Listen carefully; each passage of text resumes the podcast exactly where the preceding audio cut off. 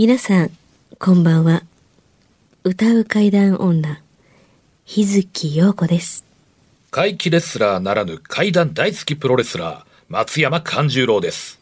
怪談を集めて47年、怪異収集家の木原博勝です。この番組は、オカルト番組でも、心霊番組でもありません。怪異収集家である作家の木原博勝さんが、実際に直接取材した実話怪談を語ります。日本で唯一の怪談専門ラジオ番組です。木原さんといえば今や伝説の実話怪談本、新耳袋シリーズの作者でもおなじみですよね。他にも、うずしお怪談やつくも怪談といったヒットシリーズも出版されてますよね。その木原さんによるこの世のものではない話、もののけの話、不可思議な話といった実話怪談を季節に関係なく毎週聞くことができるなんて、怪談マニアにとっては夢のような話ですよね。夢どころか悪夢よりも素晴らしいことですよ。それではあなたが最後まで無事にお聞きできることを祈ってます。怖い水曜日、存分に味わってください。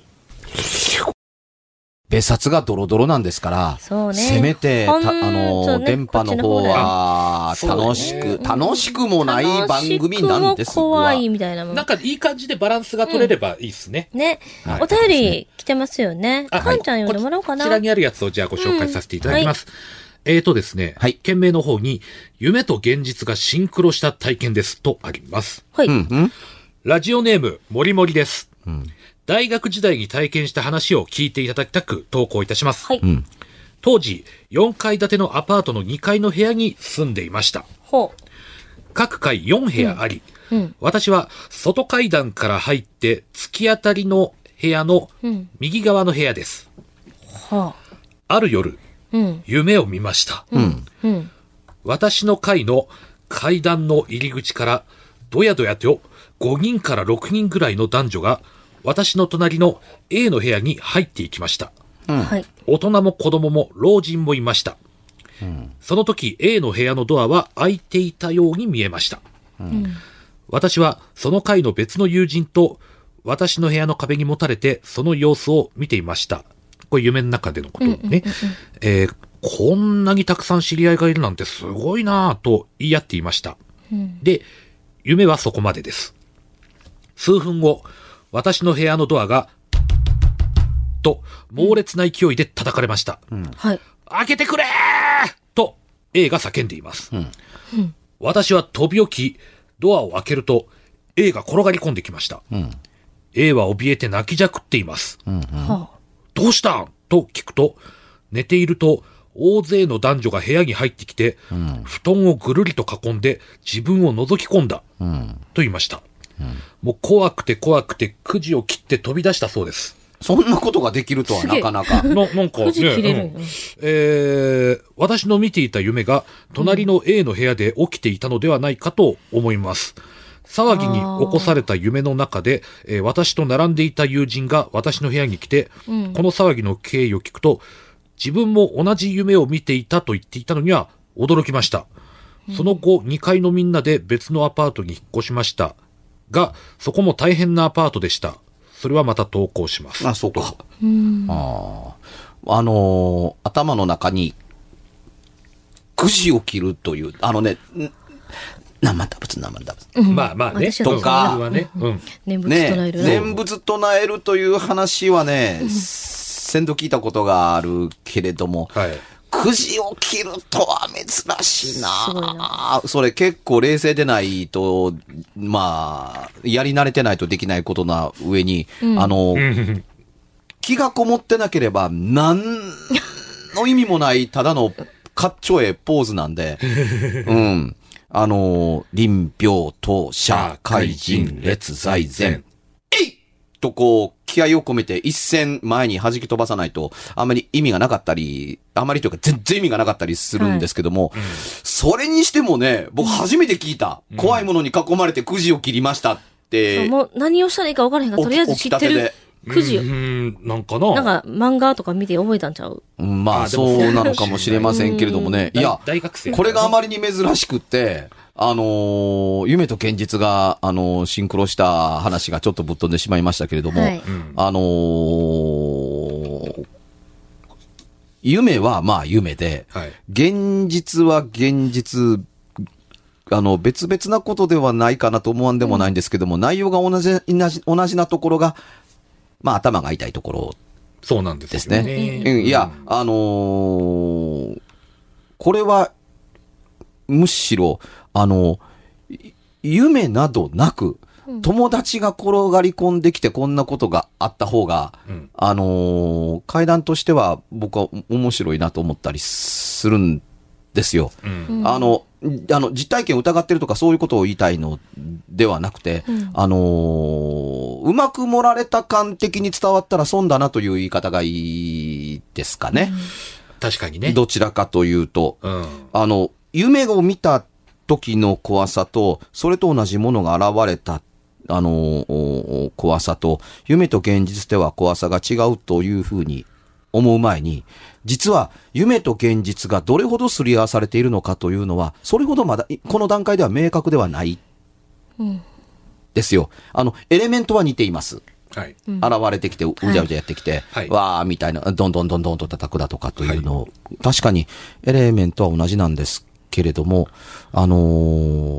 まあ、同じものを見たというふうに決められると、決めて心の中で決まり事で書くと、その考えた通りのこととして筆が走ってしまいますから、書かれたものだけで判断しづらく、これを判断するには、細かく、両者から、ことの司祭を聞いてると、実は似ているところというところと全然違うところがあるのかもしれないという。で、違っていても面白い話では、あると思います。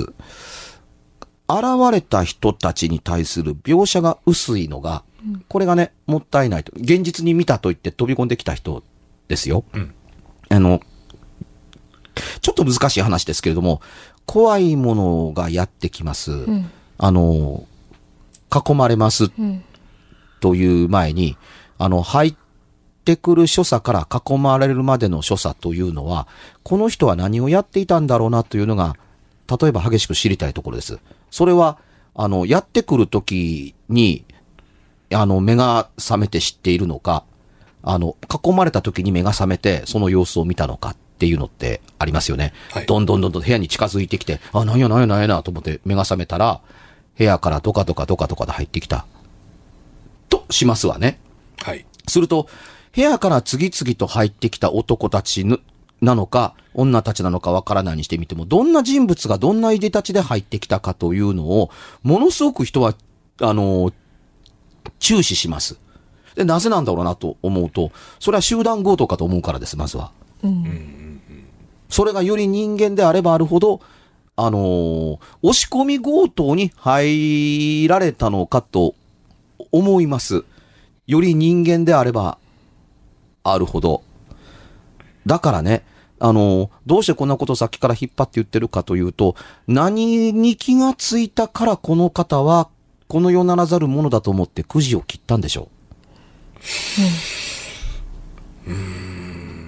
途中までは人間が殴り込んできたのと変わらないエレメントでできてるはずなんです。あまりにもリアルだからっていうところだったりするから、くじを切らなきゃならなかった理由があるとするならば、例えば、どかどかどかどか足音を立ててるけれども、腰から下がなかったって、これはくじは切りますわね。で、腰から上がなかったら人がやってきたとは思いませんわね。まずね。足がいっぱい入ってきたになるわけだから、おそらく上半身はあったんでしょう。で、すると、いでたちがものすごく今の時代とは合わないいでたちだったから、この世ならざるものかと思うんだったらば、なんだこの人たちの疑問の方が恐怖より先にまずやってきます。いでたちが疑問で、今の時代と合わなくて、こんな夜中にこんなこと自分に向かってするわけがないと思う、ずいぶん後になってから恐怖が、やってきます。で、恐怖がやってきた後に、お化けだと思って、幽霊だと思って、なんとかこいつらを追っ払わなければならないというところまで、ちょっと心が落ち着いた時に、ある意味、くじでなんとかなる相手なのだという認知がそこで起こったわけですよね、ということになったりするんです。さて、ここで次の問題なんですよ。くじを切ってどうなったらこの人は部屋から脱出して泣きながら飛び込んでいくことができるということができたのか。ああ、なるほど。囲まれてる人たちをかき分けたのだろうか、かき分けてなかったのだろうかというのがもちろんあるんですが、そのくじが聞いたのか聞かなかったのかっていうのだってあるっちゃあります。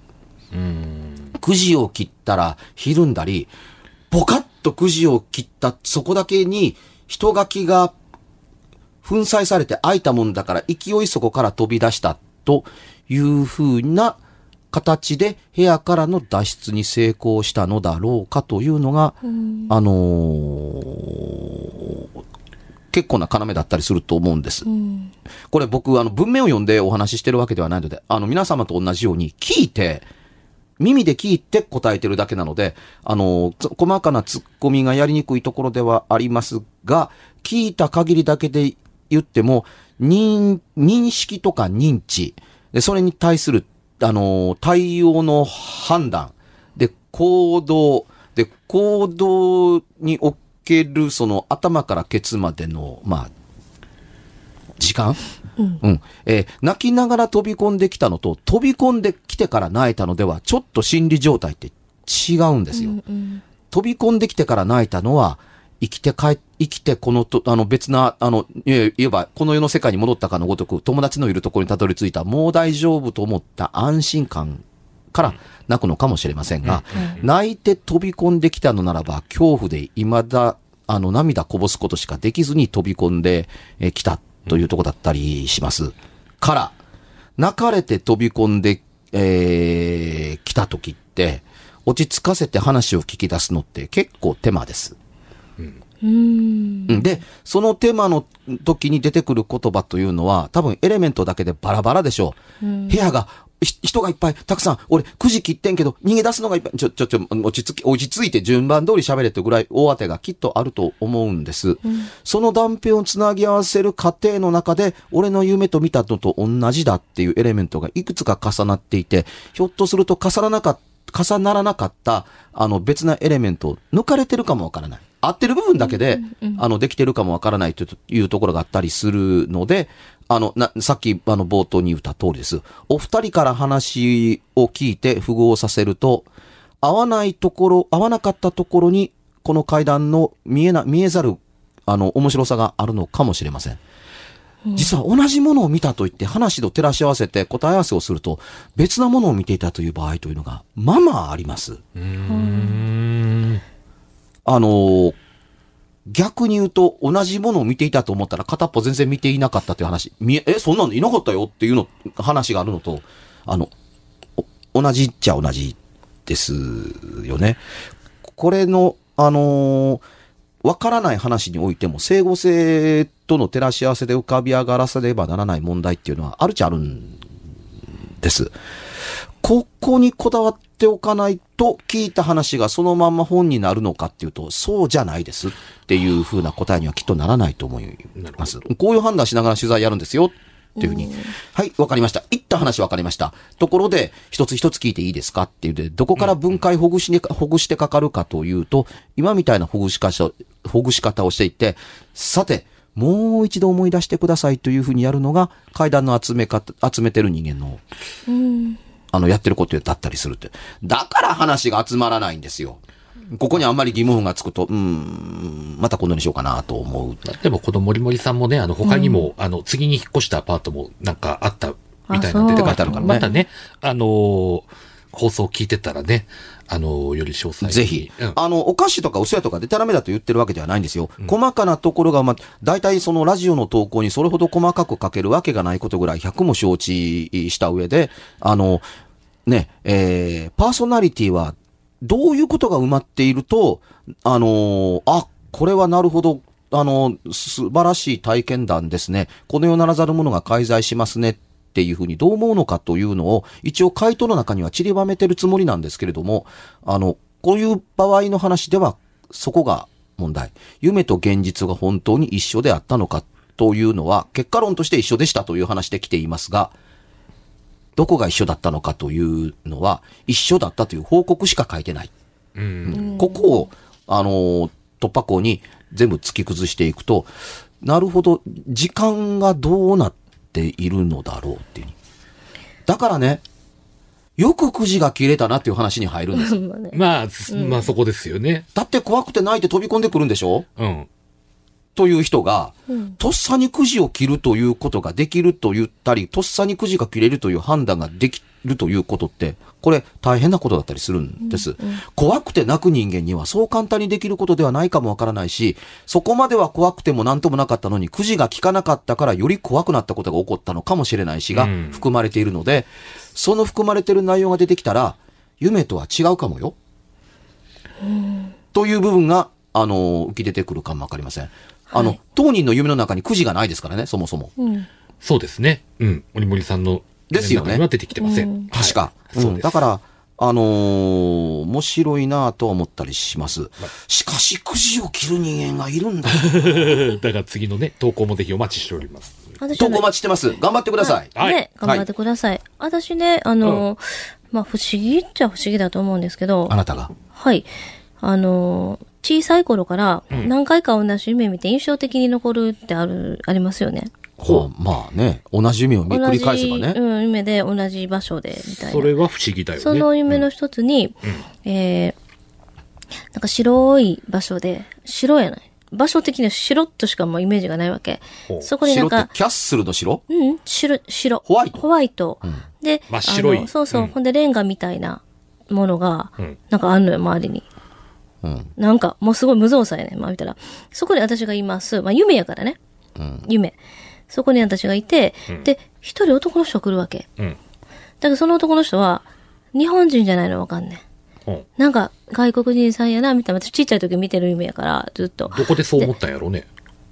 そうだからぼやっとしてる、だから顔とかはっきり覚えてないね、夢やし、うん、でも知らん人、うん、うん、で外国人さんやみたいなイメージで、まあ普通にそれは普通に何回か見てる夢でなんか印象的に残ってた、うん、でまあでもそれってまあ別に大したことない夢やから忘れてました。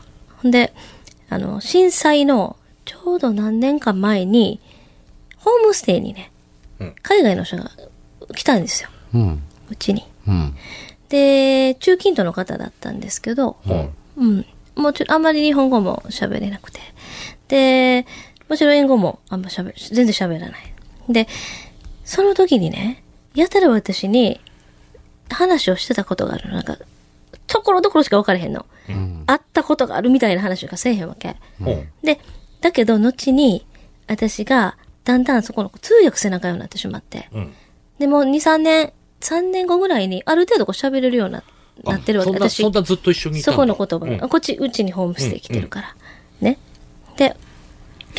でなんとなくその夢の内容をなんかでポンと話された時に、うんうんうん、いや昔会ってるっていう話れた時に最初の頃分からへんかったことが、もう3年後にはちょっと分かるわけよ。言ってる内容が。うん、なんか、高熱が出て夢を見て、うん、その夢がすごい鮮明やと。で、言ってるその場所、まあ、白っぽい場所で、レンガみたいなものが落ちててって言ったの。その人が。うん、その時に私はその夢を思い出した。うん、え？ってなって。で、私もでも多分、なんていうの、私もその顔とか分からへんやん、その人覚えてるわけないやん、うんうんうん、ただそこの雰囲気だけ覚えてるだけでその人の言ってることがやっと言葉が分かるようになってした時にと思ったのはありますよ。その人物はその白くてレンガなる場所であなたと会うたみたいなこと言うてるの？言うの。そこにいたのはあなただった。そう、私やってるわけね。でも小さいって言ってた。小さい多分あなた。でも顔はわかるみたいな。小さい頃の日月さんと夢の中で追ってると、うん、そういう解釈をしてて。私はそういう解釈をしたの、言葉的にね。うん、小さかった日月さん見て大きなった日月さんが同一人物やとわかるかな。そうというね。その人が言うには、あなたやっていうわけ。ただでも私は自分からその夢の話はしたことないの。その人に。ああ。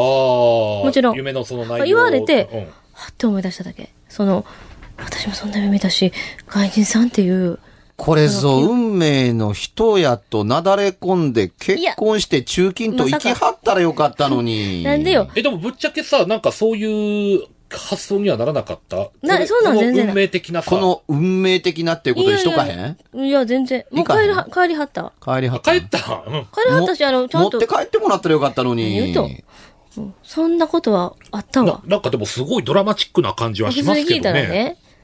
いや、まあね、ドラマチックなだけっていうオチになってましたけどね。でもどっちか、ちょっと苦手やったんで、私あ、そうだ。そのおじさん。なんやで。苦手やった。うん、そのおじさん、なんか苦手やったんですよ。あ、そうな。ただもう、だからもう、どっちか言ったらもう、通訳もめんどくさ思うぐらいの。あ、そうね。ひょっとしたら、あれ、ハイソなセレブなマダームになってたかもわからへんのに。いやー、まあまあ、そうかな。なんか先生、武道の先生で来てはったんで。あ、でも、そうなってたらね、こう3人でこの番組やってることももしかしたらなかったかもしれないね。ちょっとなんか面白いでしょ。あなたが体験してるから面白い。ふっと思い出した。うん。あ、夢のね、話。ところでレンガって、普段見るようなレンガなの？なんか変な話、なんか自分のイメージでは、なんていうの、これ言ってええんかな、うん、なんか、チェルノブイリみたいなイメージのレンガ。そんな、どういうレンガやの？だからなんて、廃墟みたいな。レンガがもう無造作やね。バラバラ壊れとん。白い部屋の中にレンガが無造作にバラバラって。朱色のようなレンガ？そう、部屋じゃないね。あ、普通のレンガよね、言うたらね。うん、でも綺麗なレンガじゃない。その綺麗になって、並んでるわけじゃないよ。なんかもう、無造作にバラバラ。無造作にバラバラってなってんで。イメージそれしかないね。場所が白っぽいんでしょ、ほんで。そう、場所は白っぽい。でも、それしかない。ほんで、イメージ、周りは何も見えへんね。白やから。雪原とかかな？雪原？雪の。いや、違う、全然違う。もう、白いね。これだからね、夢の話になだれ込むのは苦手。そう。だから私も、すごく、だから、へえと思ったけど、なんやろう、気持ち悪いと思ったぐらいで。ただこの方の体験談と同じで、夢が現実とシンクロしましたっていう話、日月陽子も体験しておったと。まあ、近いんかな。まあ、その人も言ってるそのね、白っぽい場所で、みたいな、うん、なんかこんな、花壇みたいな、レンガみたいなと想像するわけ。陽子ちゃんと会った途端に、君の子供の頃の姿と。それは、来て、うんしばらくしてから、私に話をしてたけど、私その時は何言うのか分からへんかったんです。ところどころしか。夢で会うたね、みたいなことを言うふうにしか捉えてないから、何言ってよ、このさ、という感じやったけど、後に細かく聞いたら、はいっていう。だけど、一番最初に口にしたのは、ただの口説き文句じゃなかったの？じゃなかった。あ、違うのか。だけど、私は、その人のことなんか苦手やったから、私今そんな夢見ました。絶対言えへんかった。今ではその連絡取ったりとかはできないの？その人とは。帰りました。もう中近東なんで。夢で会えたら的なさ、そういう。夢で会えたら。そんなロマンチックな話もないです。そっか。もうこの人は期待してたんじゃないかな、となんとなく思わんでも。もう全然。どういうところが苦手やったん？実際、具体的には。全部。なんやねん、それ。なんか性格とか。性格？うん。そう、まあ難しいな、確かにな。私は武道を習ってた先生なので。え、武道を習ってたの？はい、先生なので。え、そうなん？え、あなたが武道？初耳。そう。何、古武術みたいなやつ？いや、空手ですけど。空手やってたん？あら、ちょっと待って、私のね、おじちゃんは、あれですよ、勝利寺拳法の師範と、柔道の師範とって、それおじいちゃんの話でしょ。おじいちゃん。あなたとは関係ない。おじさん、うちの家系、みんなそんな感じ。それも初めて知りましたけど。そう。いや、本当に。あ、じゃあ。あなた、空手、有段者なの？まあ。どちらかといえば申し訳ないけれども、運動神経めっちゃ鈍そうなんですけど。まあでも、木原さん、これ、ちょっと気をつけた方がいいっすよ。はい。いざとなったら、まあまあ強いかもわかんない。ひょっとすると。いざとなったら、まあまあ強い。どうリングにあげてみたら。一回ちょっと腕前を見てみたら。言うて。何の番組なんだ、この番組は。ちょっと脱線がね。あっという間に収録時間を終わりを迎えましたよ。楽しい時間はという。告知やったら。楽しかったんだけどね。告知ね。私、日月陽子は、日月陽子で、ひらがなの釣り天帝の日月陽子で検索してください。で、8月12日に、大衆プロレス松山座、生野区民センターで15時からプロレスやりますんで、ぜひ見に来てください。帰ってきたご先祖様も一緒によかったら見に来てください。8月の25日に、夏のホラー秘宝祭り2018が開催されます。キネカ、大森、東京、名古屋はシネマスコーレ、大阪はシアターセブン、25日の8月25日、大阪シアターセブンには、私、舞台挨拶に伺います。怪談新耳 G 面冒険編、前後編が、公開されます。それとですね、8月の18日、東京新耳袋オールナイトのトークライブ19年目、8月の25日大阪ロフトプラスワンウエストで、同じく大阪編の新耳袋の怪談トークライブで、9月の24日に姫路市立水族館で、昔話と妖怪の世界と題したイベントの中で妖怪公演をやりますので、姫路の皆さんよかったら来てください。番組では1回216円でダウンロードできる別冊怪談ラジオを販売しております。ちょっと普通の地上波のラジオでは放送できない僕の体験を、語っています。二度と本の形でまとめるつもりのない話が入っていますので、ぜひお聞きになってくださればと。どうやったら買えるの？詳しくはラジオ関西の怪談ラジオのホームページをご覧になって、ぜひともお買い求めいただければと思います。今夜はいかがでしたでしょうか？何もなければいいんですが。え？ちょっと、あなたの後ろ、誰ですか？